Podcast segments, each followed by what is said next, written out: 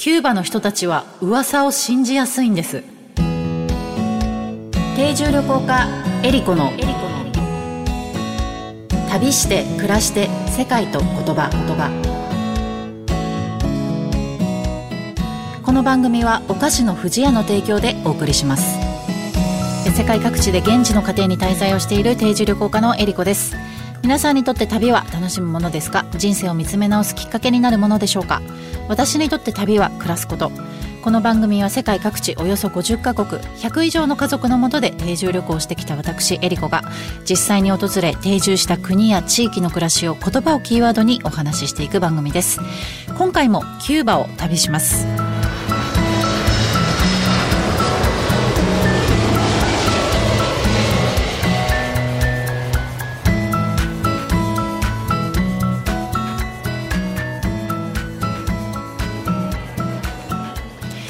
ューバ共和国。国土は日本の本州のおよそ2分の1全長 1250km あるカリブ海最大でフロリダの南に横たわる東西に伸びる長細い島です。人口1100万人。首都はハバナ。本島のほか1600余りの島や山椒からなっています。美しい海や自然スペインコロニアル時代そのままの町。内陸部には山脈が走っています。1959年の革命以来社会主義国でありカリブの他の国にはない独特な魅力にあふれています。世界ではいろいろな言語が話されていますが言葉にはその国の歴史や文化習慣がぎゅっと詰まっています。言葉を知ればその国のことがより深く感じられます。今回の旅言葉はソブレメサです。ソブレメサ。えー、スペイン語で食後のひとときという意味があるんですけれども、えー、キューバではですね、まあ、食後が終わ、食事が終わった後に、そのままテーブルに座って、まあ、デザートを食べたり、コーヒーを飲みながら、おしゃべりをしたりする時間みたいな意味で使われることが多いです。えー、ソブレメサ、えっ、ー、と、ポルトガル語ではデザートという意味になるんですけれども、えっ、ー、と、ソブレっていうのはですね、えっ、と、何々の上にっていう意味で、メサっていうのはテーブルっていう意味ですね。まあ、テーブルの上にっていう意味なんですけれども、キューバではですね、まあ、他の国と比較すると人とコミュニケーションを取る時間が非常に長いんじゃないかなと思っています。まあ、その理由の一つとしては、まあ、キューバの家庭にはですね、インターネットがないんですね。なので、携帯をいじる時間がやっぱり少ないっていうのが一番大きいかなと思うんですよね。私たちってやっぱり気づかないですけど、一日のうちに結構長時間スマホを見てたりするじゃないですか。で、その時間分キューバの人たちっていうのはこう話をね、人としたりコミュニケーションを取ったりするっていうのがあります。で、このソブレメザの時間がですね、充実している曜日っていうのがあるんですね。それが日曜日です。まあ日曜日皆さん仕事もしてないし、まあ時間があるっていうのもあるんですけれども、この日はですね、主婦に優しい日とも言われていて、キューバでは日曜日はですね、食事の回数をいつもより1回減らすっていう習慣があるんですね。なので、基本的に1日3食食べるんですけども、日曜日だけは朝と夕食、あ朝食と夕食との2回しか取らないんです。で、それは、まあ、いつもね、たくさんの仕事を抱えているお母さんをいたわるっていうのが目的なんですけれども、だから食事の回数を1回減らしてあげることで、まあ、ちょっとゆっくりしてもらうっていう意味があります。で、まあ、ソブレメサではですね、その日にあったこととか、まあ、今、こう、それぞれが抱えている問題とかについて話をしたりとか、あと、まあ、控えめにね、政治の話をすることも結構あります。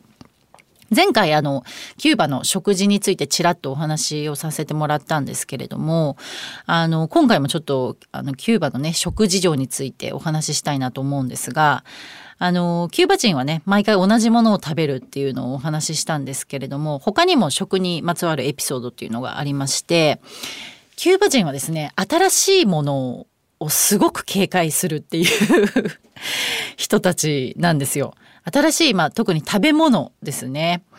例えば、あの、見たことのない珍しい食べ物とか、まあ私もお土産に一瞬興味を示すものの、誰も結局食べなかったですね。ほとんど手をつけられることはないです。で、やっぱなんかね、珍しいもの、初めてこう見るものとか、あの外国の食べ物とか、まあ、そういったものすごくねあの知らないから食べたくないっていう人がもう圧倒的に多いんですよね。で私がその滞在してた時に聞いた話で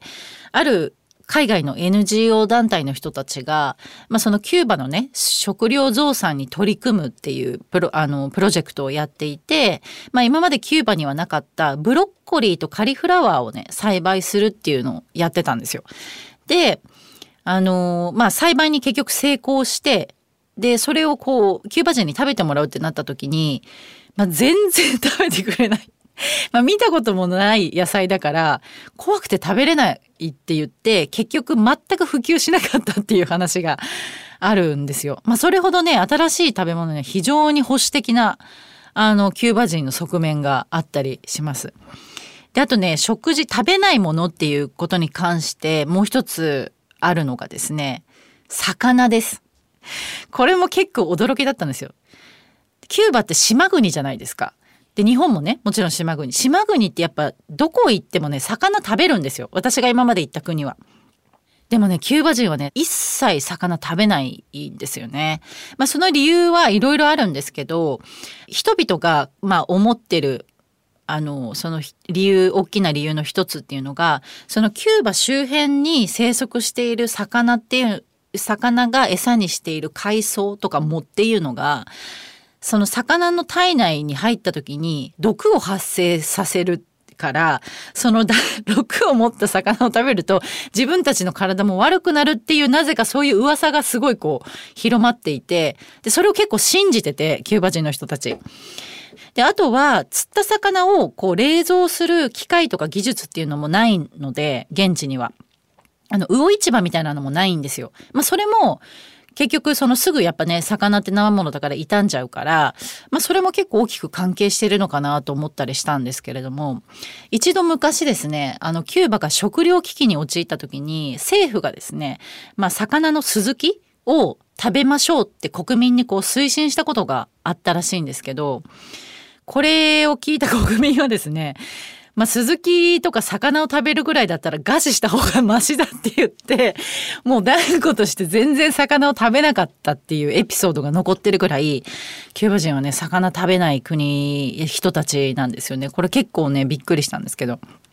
で、私が滞在してた、あの、荒川家ではですね、あの、荒川さんの息子さんのお嫁さんが結構料理が好きで、いろんなものをね、作ってたりしてたんですけども、彼女はね、あの、たまに魚料理も、あの、作ったりして出してくれてて、で、一回ね、マグロのステーキみたいなのが出てきた時があったんですよ。で、え、これどうやって手に入れたのかなと思って聞いてみたら、あの、そのフィッシャーマンって、まあ、釣り人と直接親しくなって、で魚が取れた時にこう連絡をしてもらって直接購入をしてるっていうふうに言っててでただ1匹の相場がですね大体3クック、まあ、現地のその外国人通貨で 3CUC だから大体3ドルですね。ぐらいするので、まあ、キューバ人にとっては非常に高価な食材なのでめったにね食べることはないんですけどもただこれ作った日も結局私しかこれ食べなくって家族全員魚 嫌いなんで誰も食べてなかったんでちょっとなんかせっかく作ったのにかわいね奥さんかわいそうだなって思ったりしたんですけどねキューバ人すごくこうあの明るくてオープンな性格なんですけど食べ物にはすごく閉鎖的みたいですね。であとねソブレメザの時に感じあの知った面白い習慣があってあのだいたい夕食って5時とかまあ遅くても6時くらいから食べ始めたりするんですけど最初の頃ね全然気にしなかったんですけどキューバ人って夕食のテーブルに着く時ってみんなパジャマかだいたい寝る時の格好になってるんですよ。で、まあ、日中ね暑いから、まあ、外からね帰ってきて、まあ、早くシャワーを浴びてさっぱりしたいんだなってとかって思ってたんですけど、まあ、なんでって聞く機会があってそれを聞いたら実はそのキューバ人っていうのはその食後にシャワーを浴びるとお腹を壊したり胃に負担がかかるっていうことを信じてるんですよ。で消化がねこうスムーズにいかなくなるって思ってるみたいでだから食事の前にもシャワーを済ませておくっていうのがあるっていうのを聞いてへえと思ってねびっくりしたんですけど、まあ、これはねあの本当にそうなのかっていうのは私はちょっと調べきれてないので皆さん知ってる人がいたらぜひ教えていただきたいんですけどももしこれからあのキューバへ行くという予定の方がいらっしゃったらお土産はぜひ食べ物などは避けていただいてであと現地では魚はほとんど食べれないですよということをお知らせしておきます。旅して暮らして世界と言葉言葉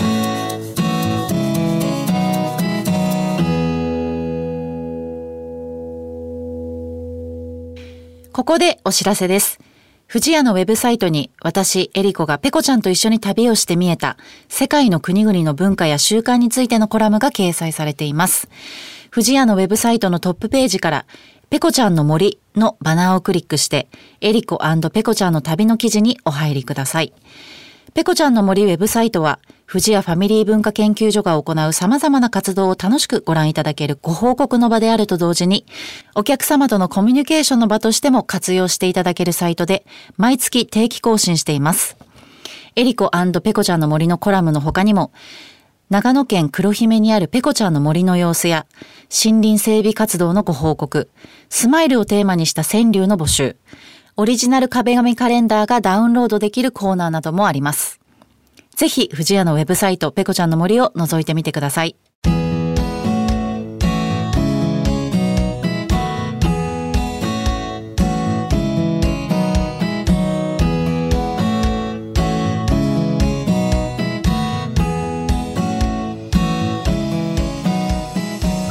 番組では皆様からの質問やコメントリクエストも大歓迎です旅についてや海外の暮らしについての質問。あなたの旅への思いなどをお送りください。メッセージの宛先はメールアドレス eriko.joqr.net までです。次回の旅の舞台もキューバをお届けします。今回お話しした旅の様子は私のエリコちゃん YouTube エリコチャンネルでも見ることができますのでぜひ覗いてみてください。それでは次回も旅しましょう。旅して暮らして世界と言葉。お相手は定住旅行家のエリコでした。Que tengan muy feliz año.